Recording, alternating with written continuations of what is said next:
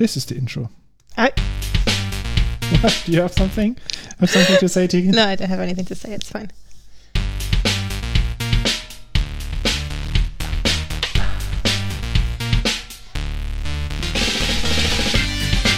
I hope the baby sounds kind of. It'll kind of work, right? It will work. It's quite quiet on mine. Yeah. Uh, Hello. Uh, hello, everyone. Hello, plants and pipettes. Hello, friends and enemies. Frenemies. no, friends and enemies. It's a quote, Yoram. It's like a classic film quote. Uh, I don't. I don't know that film No, quote. It's it's it's anybody phone in if you know if you know the classic film quote. Uh, it's something my sister and I really loved. Oh, my my volumes just went up a lot. Yeah, yeah. I just uh, adjusted. Is it too loud now? I think it's good. It's always good to uh, adjust live on the recording. Mm. Um, But did you just change how much sound we're getting recorded with? I changed both. I, ch- I I turned up your headphones and the microphone gain because there's not much gain on on your track. Um, yeah, I can hear myself breathing now, Yoram. and then I can.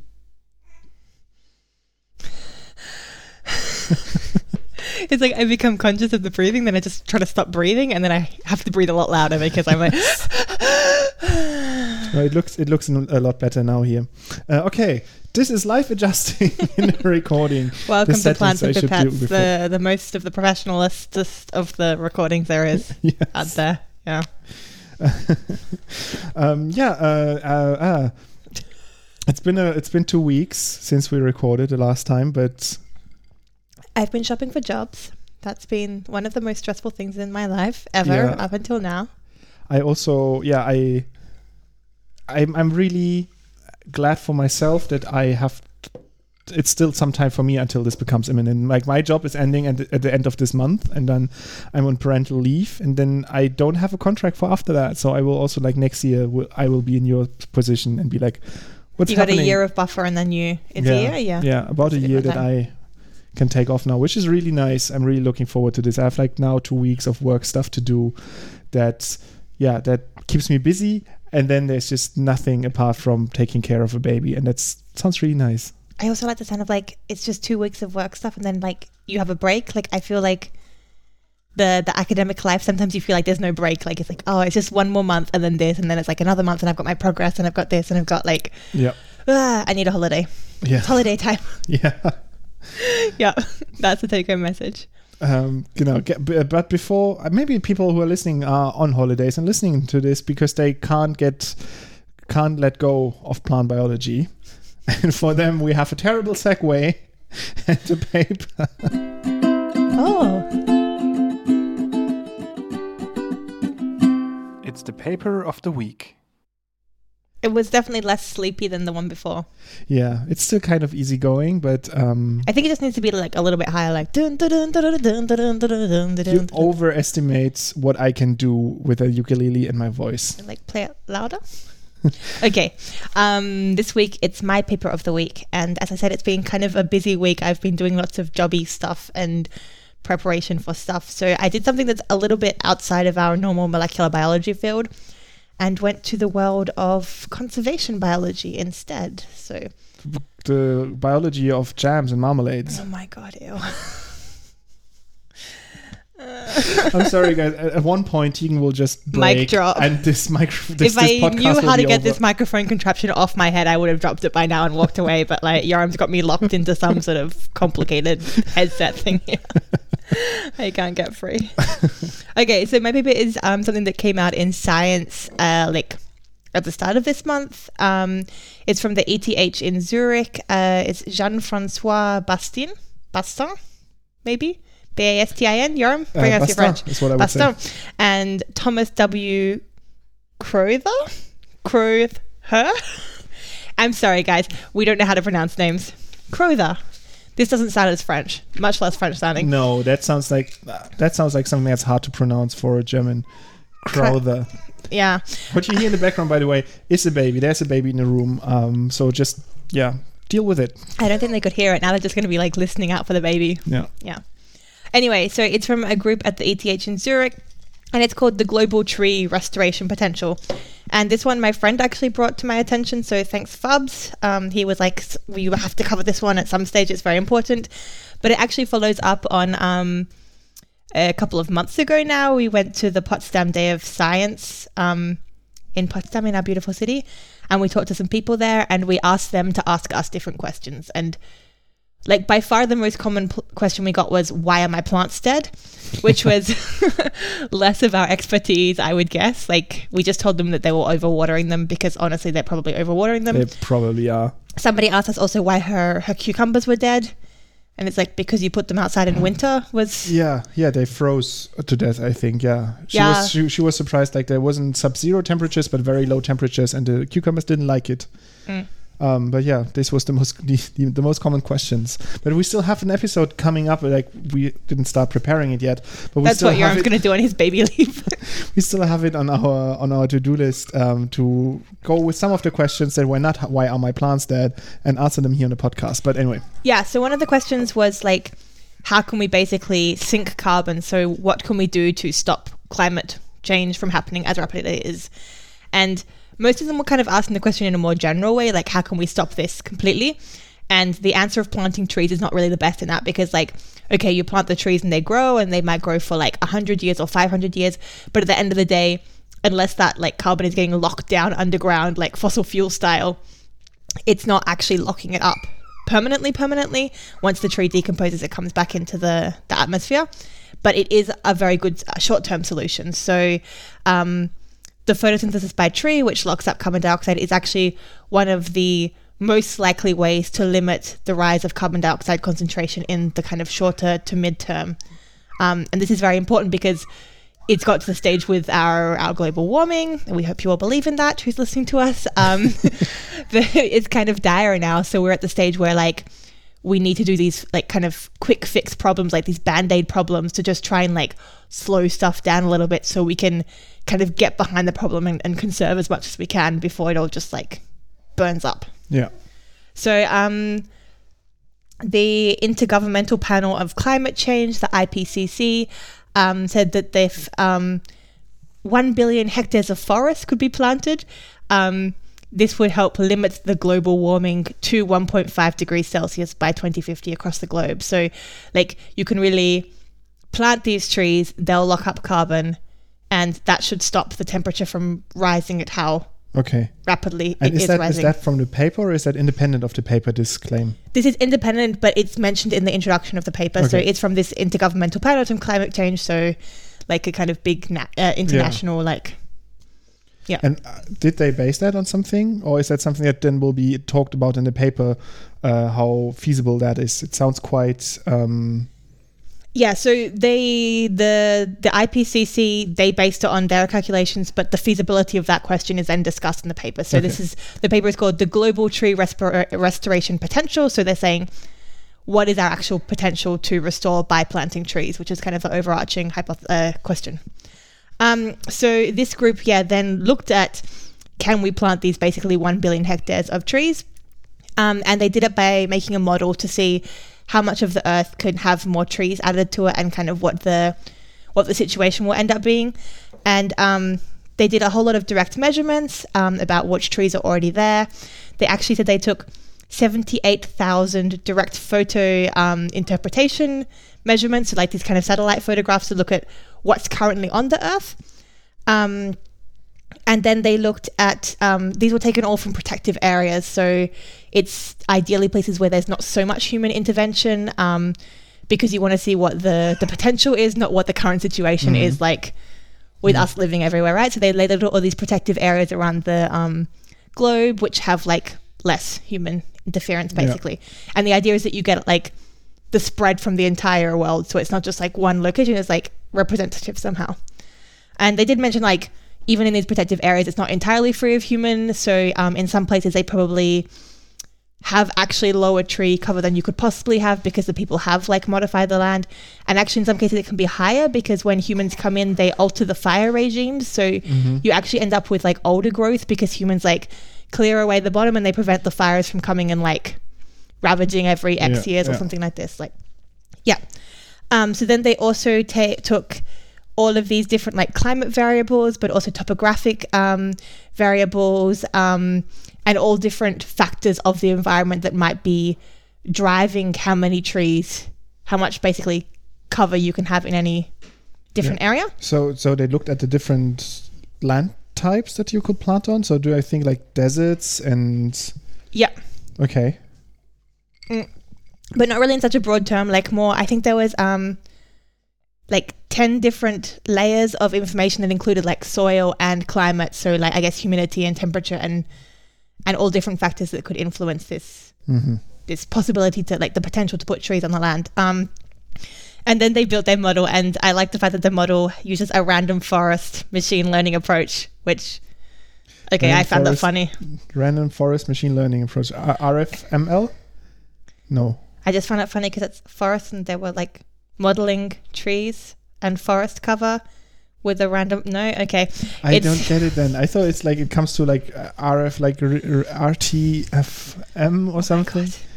The Uh, acronym. No, um, it- it's not funny at all. It's it's very sad that I am excited by this. Um, no, it's just like random forest is just a, a, a technique of like um. Building lots of decision trees and doing them over and over again, and then kind of like Now like, I get it. it's So a- the statistical method or the, The statistical method. method is called random forest. And ah, okay, And I got excited because okay, they used a random forest to make their that's model, actually very funny. which would then thank you. Please laugh loudly now. Ha! Oh, that was too loud for those people listening. I think you might have to like edit that in post. okay. Anyway, they got a model based on their random foresting. They got a forest model, um, and they found that their model was very good. So I guess they wouldn't have published if the model wasn't quite good, but they said um, they had like a, an R squared value of 0.86, so the ability to like predict within this range. And then they also did this um, k-fold cross validation, Mhm. which is what you usually use with um, models. So the problem with models is that you use a lot of information that you have to build a model, but then you see how good the model is by predicting, but you're always like predicting on the same information you already have. Yeah. So the K um, the K fold cross validation is basically that you separate it into K like a certain amount of groups, and then you take one of those groups out, and you use the rest of them to like then predict what the the leftover group should be basically. So you're kind of like removing things and seeing how well the rest of them can predict those like Yeah. and you do this like in all different directions and this kind of um tests like the rigor of the the um the model and it has less bias than like just using the model to predict Yeah. the rest of the model right like it's yeah. a bit more Otherwise, you get these effects where the model is so specific to the training data set that it will always just be extremely good within the training data set and not really useful outside of the training data set or come to like weird conclusions. And if the model is really complicated it's hard to spot these weird conclusions right? And Mm. i know that it's from like from, from machine learning in in um in informatics that's a big problem where the training data sets if you if the just it, if it everything gets complicated enough it gets really hard to see like common mistakes in it because it just stays within its training data set. Yeah and i think it's still not perfect because you're still like using the same kind of data but i'm also not a modeler so i think like Yeah. but they try to account for that. And this is like I, I was having a quick look at it and it seemed like this is the accepted way to do it in a in a least biased way to then test your model. And this was then like 71% of the variation um, in the tree cover that they saw across the whole world could be explained um, based on their model just like including the climate and, and the soils and all these kind of things. Um, and then they use this model to interpolate interpolate across all of the terrestrial ecosystems that we have. So originally Okay. the model is based just on these like protective areas, um, which are already like slightly forested, and now they're like saying, okay, look at everything. We look at like the center of Tokyo. We look at like the middle of the Australian desert. We look at everything, and we see like what should be able to grow there based on our model. Like, should there be trees, and how much tree cover can we have? Um, and they said that they got it down to a resolution that was a half an arc minute, 30 arc seconds. mm-hmm.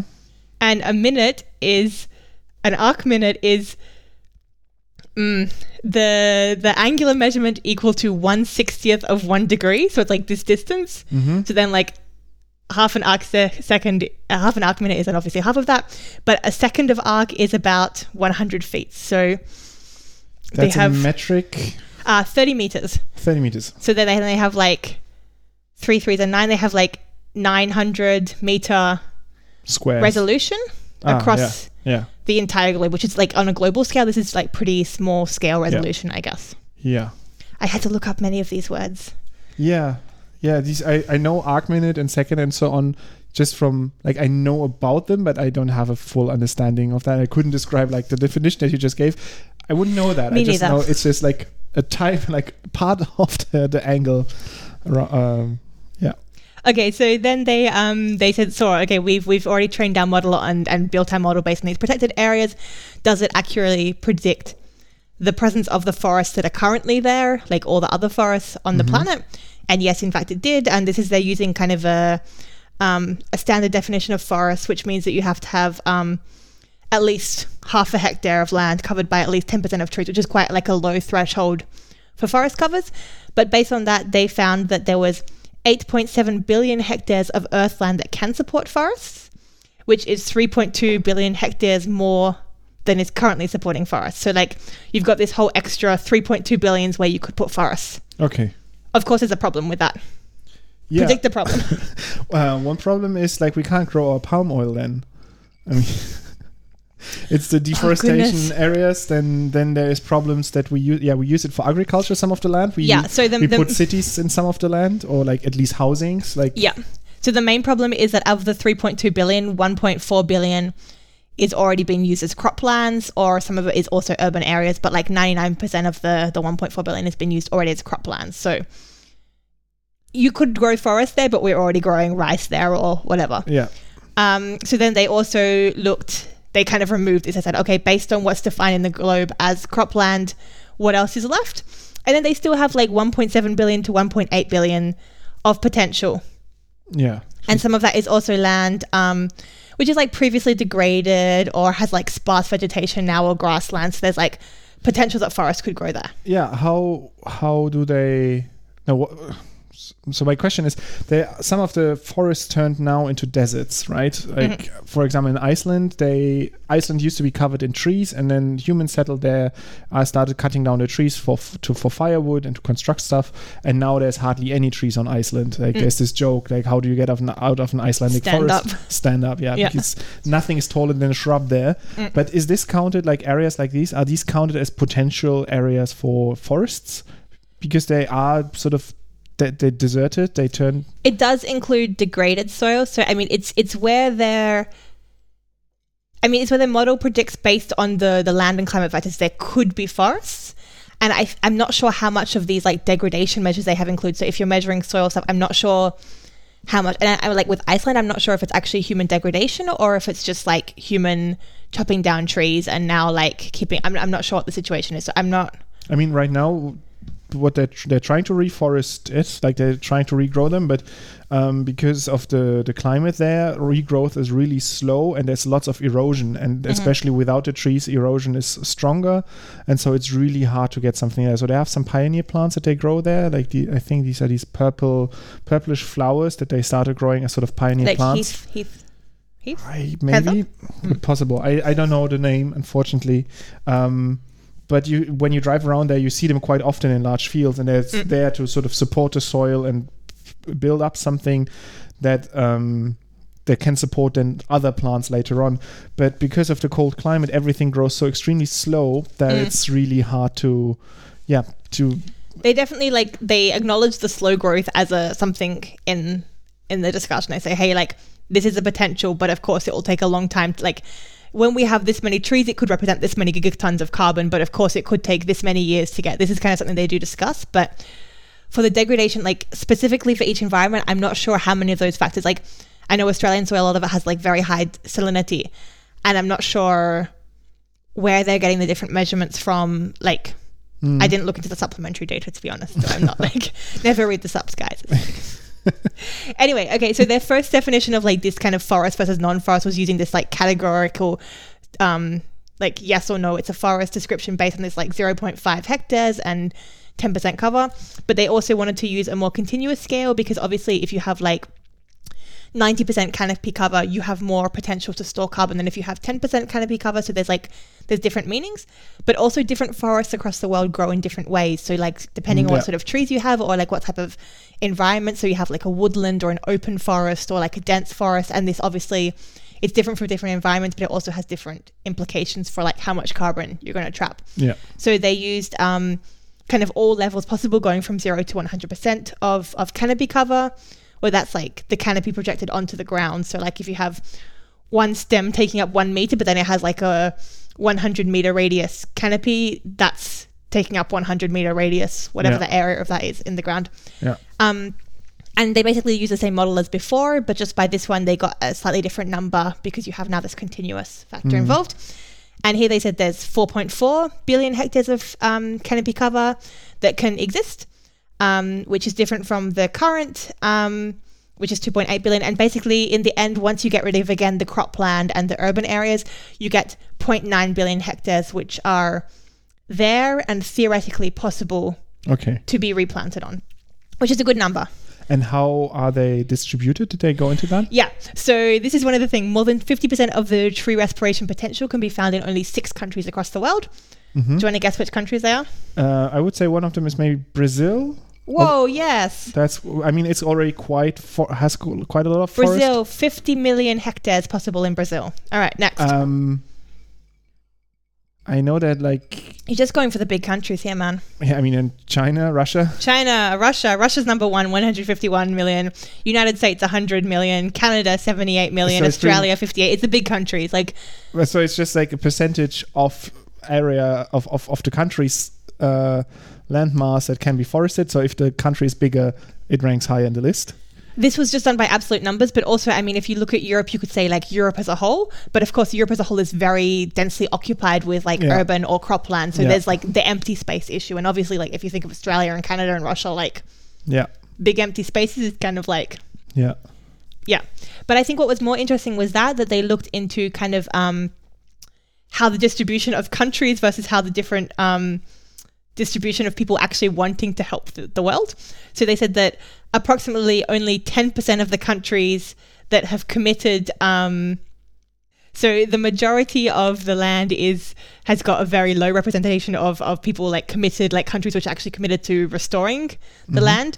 Whereas um, in the the smaller proportion so less than 50% of, of the, the land that could be restored those countries which that land occupies are much more committed. Hmm so like maybe there's like European countries like Germany like we're going to plant 5 million trees but like yeah. It doesn't really it doesn't matter here. for them it doesn't matter like who cares what Germany does because you don't have any land so I mean this just brings back the idea that when you come to conservation it's really like a worldwide issue and to make any one country responsible for it is just it's a ridiculous idea honestly because Yeah, often the countries don't have the resources so there's often like very poor countries involved but also often like yeah the countries that do want to do stuff it's, it's like not relevant in there yeah.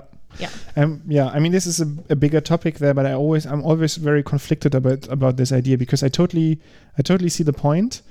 At the same time, like what I observe as well is that so often, especially in Germany, we try, like to point our fingers towards the Chinese and say like, ah, it doesn't matter if we like use less fuels or uh, ch- do you know Germany is like one of the top users of carbon dioxide? I know, abs- I absolutely like know. not even like per capita like by absolute numbers you're still like number five in the world which is absolutely insane how aware like of that, but still, people like the most common r- refute here is like, yeah, it doesn't matter. Like the Chinese are still burning coal, and that's why it doesn't matter what we do. Yeah. which is absolute bullshit argument.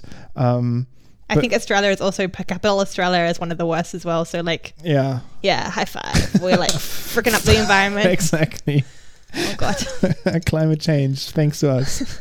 okay so back on the paper like um the another issue is kind of something you mentioned it's like you don't know where the land is um so it's like privately owned some of that land as well so this is Mhm. something which they they didn't look at um but they, the, the kind of overall take home message was there's there's like an achievable ability to plant more trees and if you planted these trees on this like nearly 1 billion hectares you could soak up 205 gigatons of carbon um, if they were restored to the existing forest status like mm-hmm. Yeah.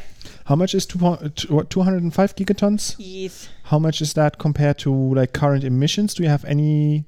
Because I have no frame of reference. Then let me look up. okay Uh, Yeah. So while you're looking that up, um, the next thing they did is then look at like different um models for how fast the the Earth is going to actually warm. So this is obviously a problem. So you can say like right now with the current environment, based on our model with all the current scenarios, you can grow trees here, here, and here. But if the Earth warms up, or if there's lots of big environmental changes which we predict might happen, it's not going to really mean anything. Um, so they used uh, some Earth system models, which is just like these kind of climate change model, and they also used two different representative um, concentration pathway scenarios. Um, and these were came up with, um, I think, in the early 2000s. And there's um, representative concentration pathway of 2.6, and that's like the lowest pathway, and that kind of assumes that our um, our greenhouse gas emissions will kind of peak between 2010 and 2020 and afterwards there'll be a substantial decline. So we'll kind of like fix it that's the 2.6 scenario Mm-hmm. we've kind of already passed that like Yeah. it's not happening so then there's also the 4.5 which is saying that they'll peak in around 2080 and then we'll stop emitting so much so then there'll be a decline after 2040 there's the 6 which means we'll peak in 2080 um, and then in 8.5 we basically just like continue to use carbon so there's these kind of um, looks at how the Yeah. the climate change will happen depending on our you know human use of carbon dioxide or like making greenhouse yeah. gases um, so they use the 4.5 and the 8.5 which is basically um, like the 4.5 is the middle one so we stop using it in 2040 and the 8.5 is like we just don't stop um, to see what would happen if this change if they can still reforest as much area Yeah. because this stuff is happening quite quickly right like the, Yeah. the time it takes for a tree to grow as a, compared to how fast we make greenhouse gases not great Yeah. um, and the problem they found is that actually if the if we keep on making greenhouse gases the ability to plant trees will decrease Mhm. and this is actually um, in contrast to some other model predictions because they're saying that under climate change, you'll actually expand um, the the warmer weather zones. So, like at the moment, mostly you can't grow trees in the the poles. And when the those poles get warmer, trees will be able to grow them, or at least, as you say, things Yeah. go really c- cold in Iceland. In the future, not so much. That's not going to be a problem. um, and so then these models say, hey, like actually we would be able to put more trees, and actually there'd be like more primary productivity in more of the globe. But these people said, well, actually the problem is that you will screw up tree growth in the tropical region. And right now, the tropical regions just have much more density of foliage. So, um, a forest in tropical regions usually has like 90 to 100% canopy cover, whereas even in these like warming of the polar regions, you're going to get like increased boreal forests and like mountain forest regions, but they're going to have like much lower coverage. Yeah. So if you add all of the kind of expanded areas like going up the mountain and going up north, it's still less that you gain than what you would lose from suddenly the tropics becoming like all the trees just dying in the tropics because it's too hot. Yeah. Plus the rise of forest fires that we see now, like in especially like here locally in Berlin Brandenburg, we had this year several major forest fires that were all record fire forest fires that were bigger than anything in the last I don't know it was 20 or 30 years or something like that. Um, um, and we had several of them ju- just this year. We have like the massive fires in the US and so on. So we will see more of that as well, which also destroys lots and lots of forest land. And they also said things like, so you can't pre- uh, predict how, when the climate changes, how much we'll have to change our land use. So there might be more people. We have to suddenly increase our grazing land. Suddenly we need to plant more crops here. So this no longer becomes like available for foresting. So they said, like, you can't really, they, they of course can't calculate this with their model because you're all extrapolating everything, but it's possible that it won't be able to take up as much carbon as Yeah. as they would like. But I mean, the the take home message for them is like, hey, right now this is one of the best things we have because we don't have any long term solutions. This will be like medium term at least, but it will like slow things down. And the most important thing is to try to like break, Yeah. put a break on the the global increase. And they said like, look, this is showing that we have a potential. We just need to get off our butts and yeah. and do it. And I'm paraphrasing there. I just wonder how physically that that that is to be done because planting these trees again uses energy and right now all our trucks and tractors and large machinery runs on fossil fuels so would we just burn through a lot of fossil fuel trying to get the, tr- the tree saplings out in the areas where we can regrow trees I think that kind of consideration is like still probably like one Yeah. fifth of what Amazon and Google use a day just sending you your like I don't True. think I don't think that's kind of something we should be factoring in at all. I think it's like a very small Yeah. short term cost and I think like no, it's not the right argument definitely. Like I mean it also takes a lot of energy to you know turn off the coal mines given that we already have coal mines everywhere but like that's not a good argument for keeping like just Yeah. because we have the infrastructure to have coal mines doesn't mean we shouldn't switch to renewable like it's a bit of a false argument right? It's true. It's true. Um don't be that person you're Yeah, I just I, I just think of like I saw many like people collecting collecting uh, venture capital for crazy technology solutions to for forestation, um, like having drones that uh, fly out individual saplings uh, to remote areas, like drop them and then fly back and then repeat, repeat, Isn't that what repeat. birds are for? Yeah. Sorry. um, no, we have the technology. We have to use it, Yeah. um, and that's why I'm always a little bit skeptical about like the ha- hardcore high tech solutions. I just looked up a number now for the um, relation of the the tons of carbon. Germany is currently emitting 8.9, so roughly nine metric tons per capita per year of carbon. That is uh, with 80 million people here. That's 0.7 gigatons. Um, just Germany per year.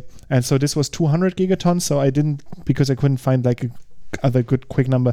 So I this found is like, just a, at the end of the paper they say there's a global anthropogenic carbon burden of about 300 gigatons, and I'm guessing that's annually. So I Yeah. think that would make sense with your numbers as well. yeah, that that that yeah. So it's like it takes something that's 300 and it, it cuts 200. two thirds out. That's not that's not bad. yeah, I mean, if we would have like a, a combined solution, I mean, that would totally help to cut down the, the, the, the or like to trap some of the carbon and at the same time shut down coal mining, um, reduce the use of fossil energy to zero basically, and start like being much more sustainable in so many areas. I mean, I think this is like the point of this to me is like this is a kind of band aid patch. It is like Yeah, it's treating a symptom instead of uh, yeah, it's like of course you have to stop doing the stupid things, but at the same time, I mean, when I was in doing conservation biology, so like ten years ago, they had this idea of like a, a fifty year lag, right? So if you stop stuff, the the effects are still going to be there for fifty years, and I'm not sure how sound that is scientifically, but I think this is something where like, yeah,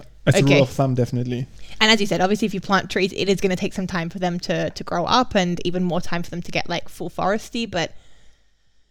Eh, it's Yeah. something, and I totally agree with you. Like, I am this is this discussion we had this like wizard versus prophet this idea of like hey will technology save us or shall we like are we just all doomed and we have to and i'm very much just like we just have to stop doing terrible things but Yeah, i think at the same time it's reached the point where even if we stop doing terrible things we also have to be trying to like yeah, we absolutely we need many different solutions used at the same time, like in parallel, and then we have to stop behavior that we or like first we have to stop behavior and then also apply these solutions. yeah but i, I mean this is the thing like we're not going to stop the behavior that's just that's clear i mean we have to but at the same time it's clear that we're not Yeah. going to so we should be like at least trying to minimize the damage Yeah, Eh.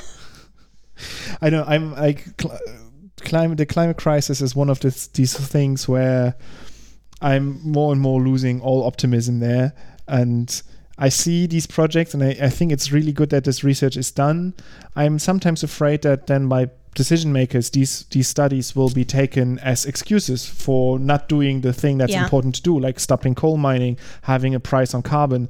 it's The- some sort of moral licensing almost Yeah. it's like oh we're doing this one thing like Exactly. We're doing already the reforestation. We already planted 500,000 trees in Germany. So what more can we do?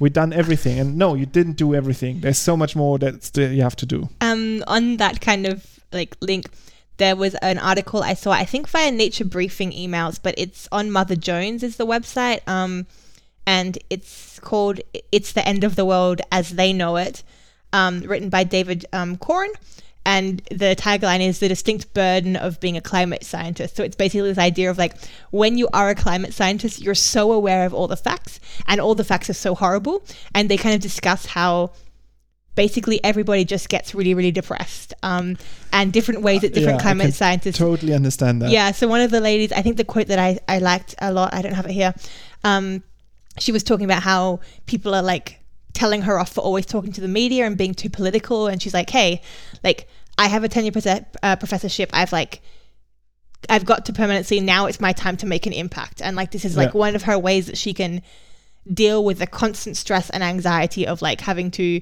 see the world fall apart is to at least try to be proactive in some way but Yeah. there's there's kind of a um it's quite a long article there's a few different stories from different people um Yeah, but we'll link it in the show notes. yeah. So somebody says, maybe I've become better at suppressing my feelings, but my dominant strategy is to intellectualize it and say, what a crazy species we are. So just to try and like look at it a bit from the. yeah, I, I can't really blame them. Like, you need whatever coping strategy strategy that keeps you away from drugs. Yeah. Like, go for it. Yeah. So this, um, the main person they're talking about, I think, um, I think it's Kim Cobb, but I'm not super sure.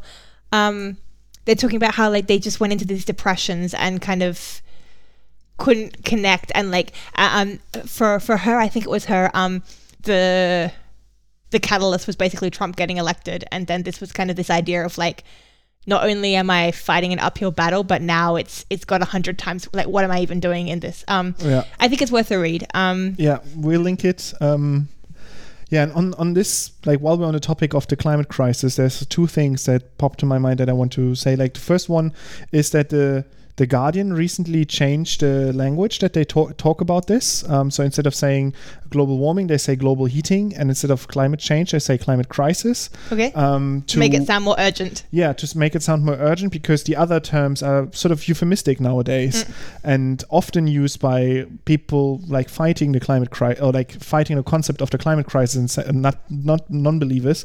They use that to make it sound less urgent and less less dangerous. And um, yeah, so that's that's one thing, and I I wish that more media would follow this example. Um, also especially in Germany, but also across the world. And um, the other thing I wanted to say is a, is a, re- a study that came out. Unfortunately, I forget forgot now the name, but the gist of the study was that they did some surveys of people who um, uh, who are already actively trying to change their behavior um, to to fight the climate crisis, and people who don't change their behavior, and they asked them about uh, how much they support certain policies like a tax on carbon emissions.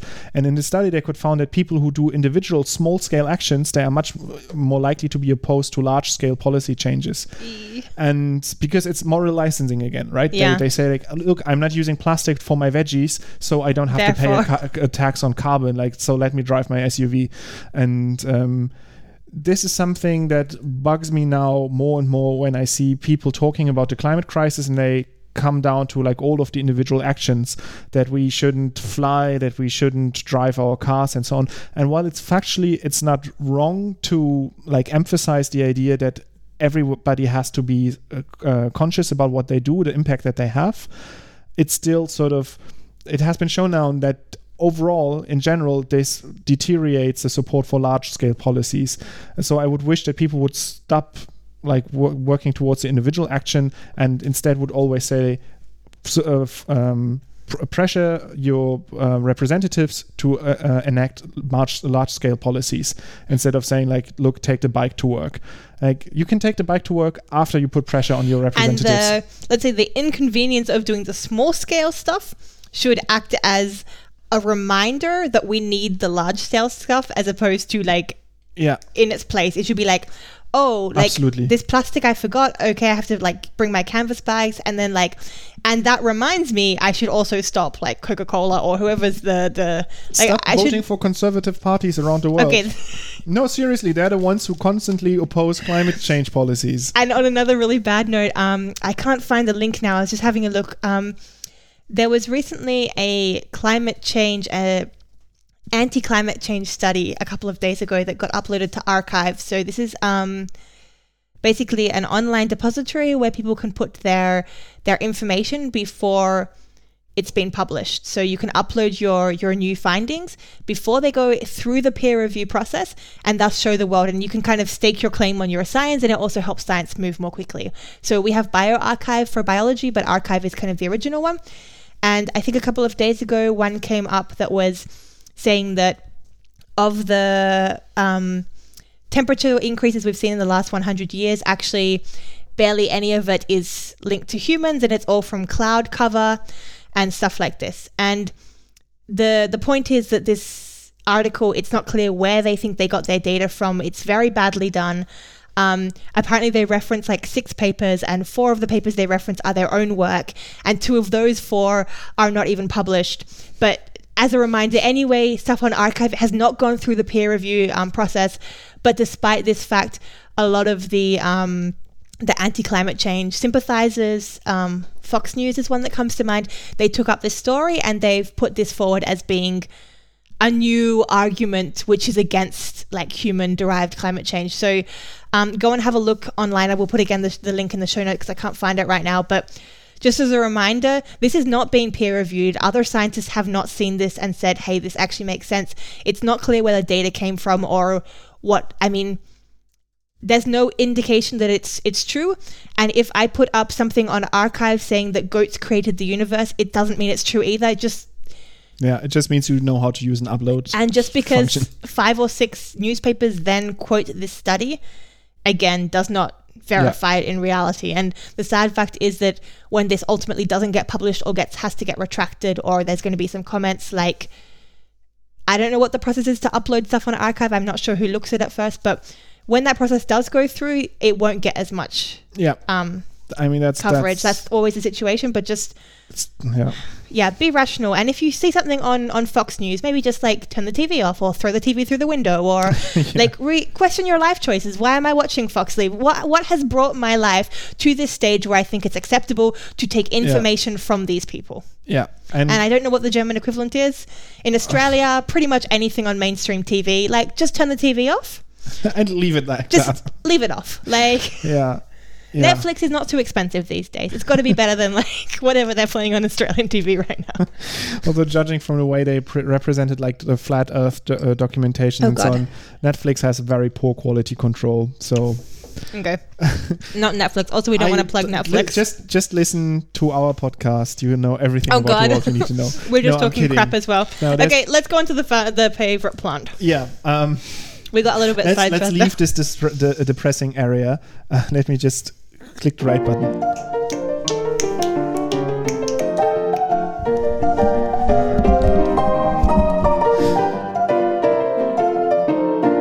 My favorite plant. Is it what? Okay. Yoram's cat is at the window, and I just like went to let it in. ah, yeah, yeah. He does that sometimes. Loki. Loki, Loki, Loki. okay, I'm here for the cats. Um, so yeah, my favorite plant is this plant. I'm showing taking a picture. Um, it's a picture from a book. Uh, we'll talk about the book in a minute, but first about first of all about the plant. Do you want to describe the plant, or should I say what comes to mind when I see this? Uh, to me, it's um, this little shop of horrors. I think. Um, yeah, it- that's a good one. yeah, I think it, it looks like kind of a semi thing with a disgusting like three parted mouth, which has opened up, and it's like red gums, and it looks quite terrifying. Yeah, to me, it's uh, it reminds me of these uh, uh, sandworms in Dune. Oh yeah, These like massive worms that live underground and they come up and they have like these sort of like also like three pieced mouth that opens and they swallow things. but like Um, more red and bloody inside somehow. Yeah, I think in the in the movie they were bluish, or I don't know what color they were. I'm looking up Little Shop of Horrors. It doesn't look right for that either. It's more disgusting than that. Let's just imagine. So this is one is a Hydnora, Hydnora africana is um, the species name, and this is a parasitic plant that most of the time lives underground off the tr- uh, roots of other green plants. So this guy itself, it doesn't have um, any chloroplast, it doesn't do photosynthesis, so it's a pr- uh, full par- uh, parasite, and much like the sandworms, it lives underground. And then just emerges from the ground when it's flowering time, and then it opens up this like weird mouth-looking thing with like almost teeth-like little hairs around it, um, and it apparently it smells terrible. It smells um, Rotting flesh. yeah, it smells like feces and rotting flesh to attract uh, their pollinators, which are dung beetles, and um, yeah, it lives in a in a sem- semi deserts of southern Africa, and it's a pretty weird looking plant. Which brings me to how I found this. Um, it's from a book called Weird Plants from Chris Thorogood, um, who's also very active on Twitter. So we should uh, um, Shout him out. we shout him out and we'll put a link to his Twitter also in the show notes. And it's a really cool little book about weird plants essentially. And it's, so it's it's um, separated into different um, chapters. That's uh, about that. This one is from a chapter of um, vampires because these are plants that are parasites that suck the energy Mhm. from other plants, and then there's um, killers that are like um, carnivorous plants. There's uh, survivors that that deal with extreme uh, conditions and so on and so on. And it has lots of really nice pictures in there. Um, I thought these were all photographs, um, but these are um, I think acrylic paintings done by the author, um, and he's a botanist at the Botanical Gardens of Kew in London. So yeah, his Twitter on his Twitter and also in his book he talks about a lot about like weird plants, and so I just found this one. Um, it's also on the cover, so it was really easy to find, and uh, yeah, I quite like this. It looks quite cool. I'm always quite fascinated by the parasitic plants, like just this laziness of, oh yeah, I'm just, Yeah. I'm going to give up on all the cool things I can do. I'm not going to photosynthesize anymore. I'm just going to. And sometimes I wondered how like how much of a plant they then really are. But i mean they they still belong into the taxonomy of plants. But yeah they don't do photosynthesis. I mean this guy lives underground. I would almost like if i would just hear the description i would rather think of a fungus than of a plant. Mm. but apparently this is this is a plant. Um, and I mean, in in, it, in this little text that I write here that says that its evolutionary origins were unclear, but now that we know that's a distant relative of the Dutchman's pipes, which is also featured in his books and in this book, uh, which is a different, uh, I think, a carnivorous um, uh, plant as well. Yeah, that looks like this, which you can't see now. It's I feel like you book, like to choose like- the very visual ones for the podcast. Like, yeah Yeah. um, look them up uh, maybe yeah I, I can i read a little bit through the book i don't know uh, how much i can give a good recommendation for this yet but i quite liked it i um, we put a link down there uh, in the in the show notes as well to to the book yeah. Cool. and with that we move This is where the fun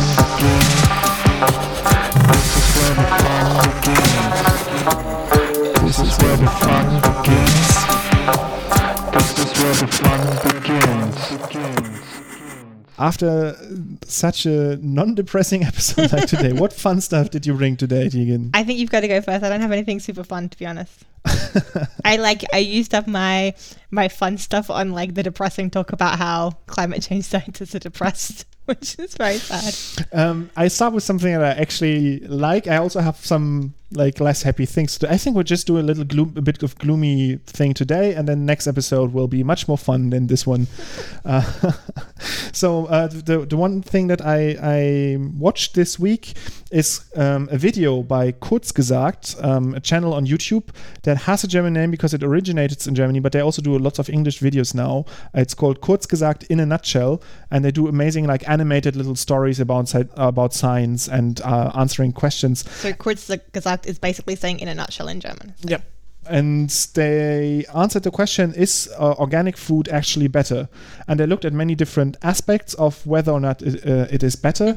And just to spoil the video for you, the conclusion is um, in terms of like pesticides, it's not really better because even on conventional food, the, the guidelines, at least in Europe, are so tough that the residual pesticides are always just like a, a percentage of the allowed limits. So they usually stay way below these limits. So in terms of pesticides, they're not uh, much healthier. Um, there is co- very conflicting evidence over other like nutrients if they are actually better in terms of like uh, antioxidants or other things that are in the in the fruit and vegetables. Um, the main difference is the impact on ecosystems in uh, organic farming, which is less because they spray less, although they still do spray, and um, some of the th- or the stuff that they spray is just as toxic as the stuff that is sprayed in conventional farming because they mention also in the video the toxicity of a compound doesn't matter from where it, where it's from. It matters like it's depending on the compound itself. And in organic farming the only rule is it has to be like a natural compound. It can still be a super toxic natural compound um, but it can be used then um, after regulation in organic farming.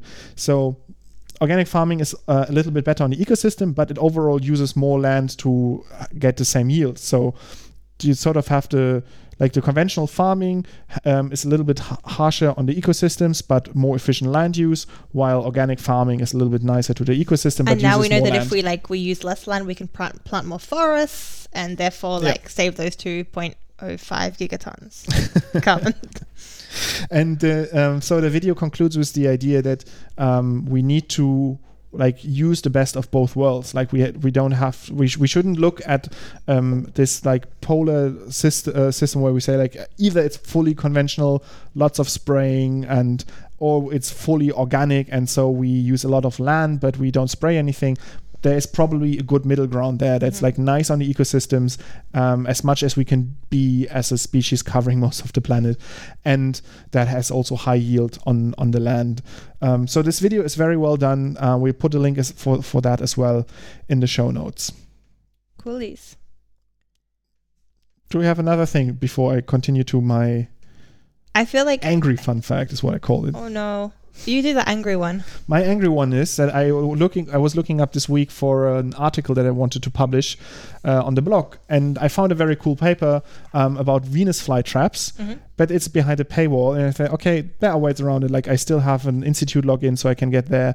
But then the first reference uh, in there that they where they based most of the background knowledge on was from a book that you can only buy. That that where even with an institute license, you can't read the resources in the book, and much of the introduction was based on the facts in that book. And then also all of the other sources they cited were closed access, where I was at a point where the paper itself was quite interesting, but I couldn't research any of the claims that they made based on their own sources.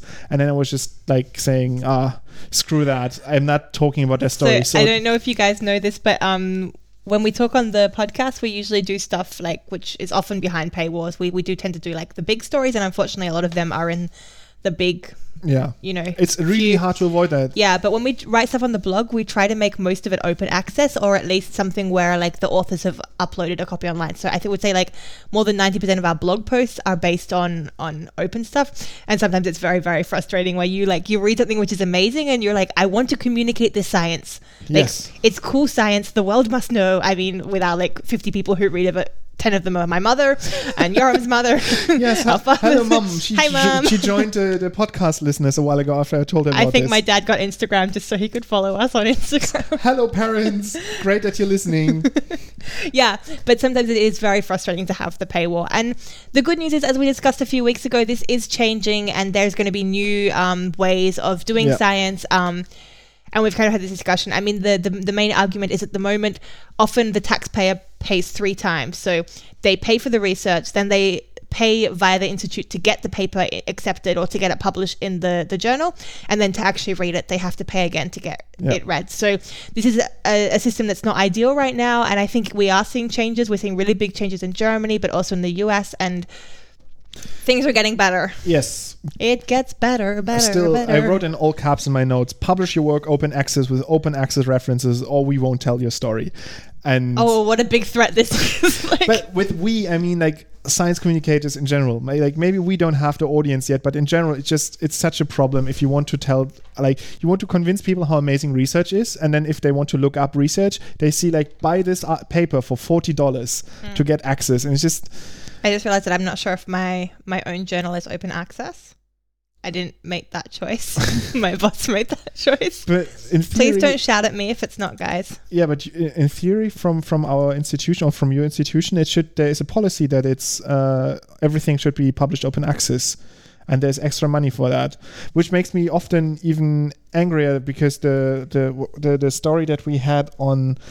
Um, this the I think last episode or the episode before we talked about old versus new varieties of wheat, also from a German research institution that has possibilities to publish it open access, but they also chose not to do that, sort of despite the the institutional um, proposition of doing o- So, open I mean, there's some problems now. So, as I said, we're in this transition phase right now, and the there's now some funding agencies or even institutes who are saying you must publish what you're doing open access. They're saying this is a rule. But right now, there's three different things. So there's either journals which are completely open, which is not very many of them at all. There are journals which you have to pay for a subscription to get anything, um, and some of them have different rules where like they open it up after six months. I think that's what PNAS does, um, and some of them just stay closed. Um, and the third one is that you can pay extra money to get your article opened, um, either immediately if it's a, a time lock thing or like generally. Um, one of the problems with the new funding thing, where they say you must not publish in this paper unless it's open, is that those ones where you can pay to get it open, you can't publish in that either. So Yeah.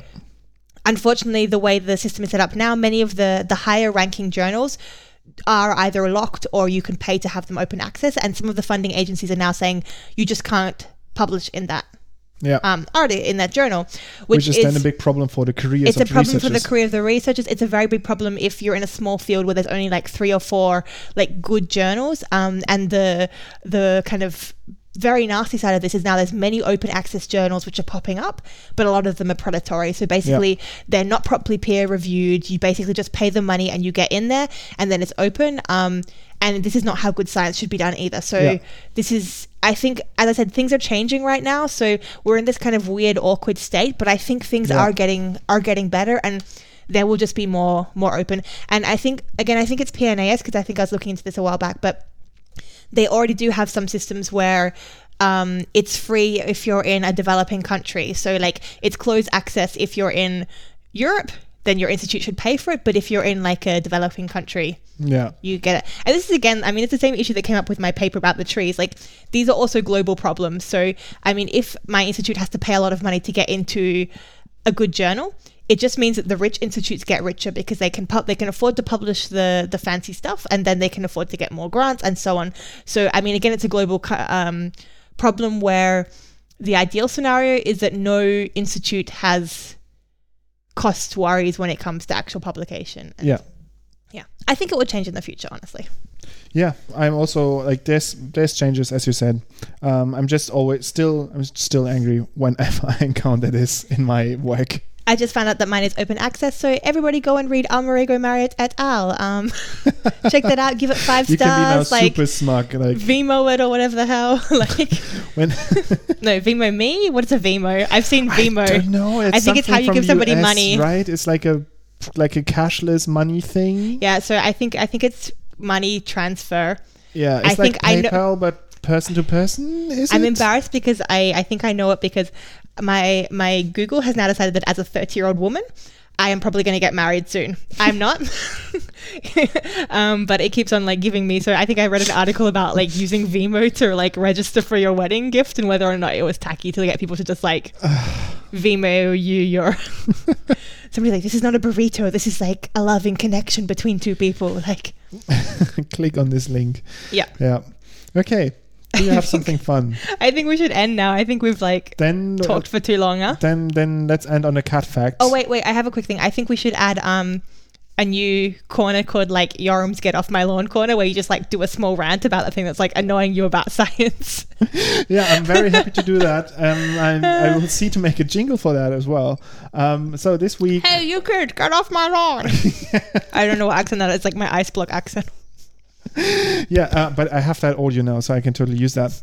Um, so the cat fact that I brought here to end this show on is um, I just went to Google Scholar and I, I, I Google scholared uh, cat and plants, and one of the first thing that come up from this year is a patent appl- uh, uh, no. application, and uh, there's a recent patent on solving cat litter aversion syndrome, which is cats that shit outside the box. Sure.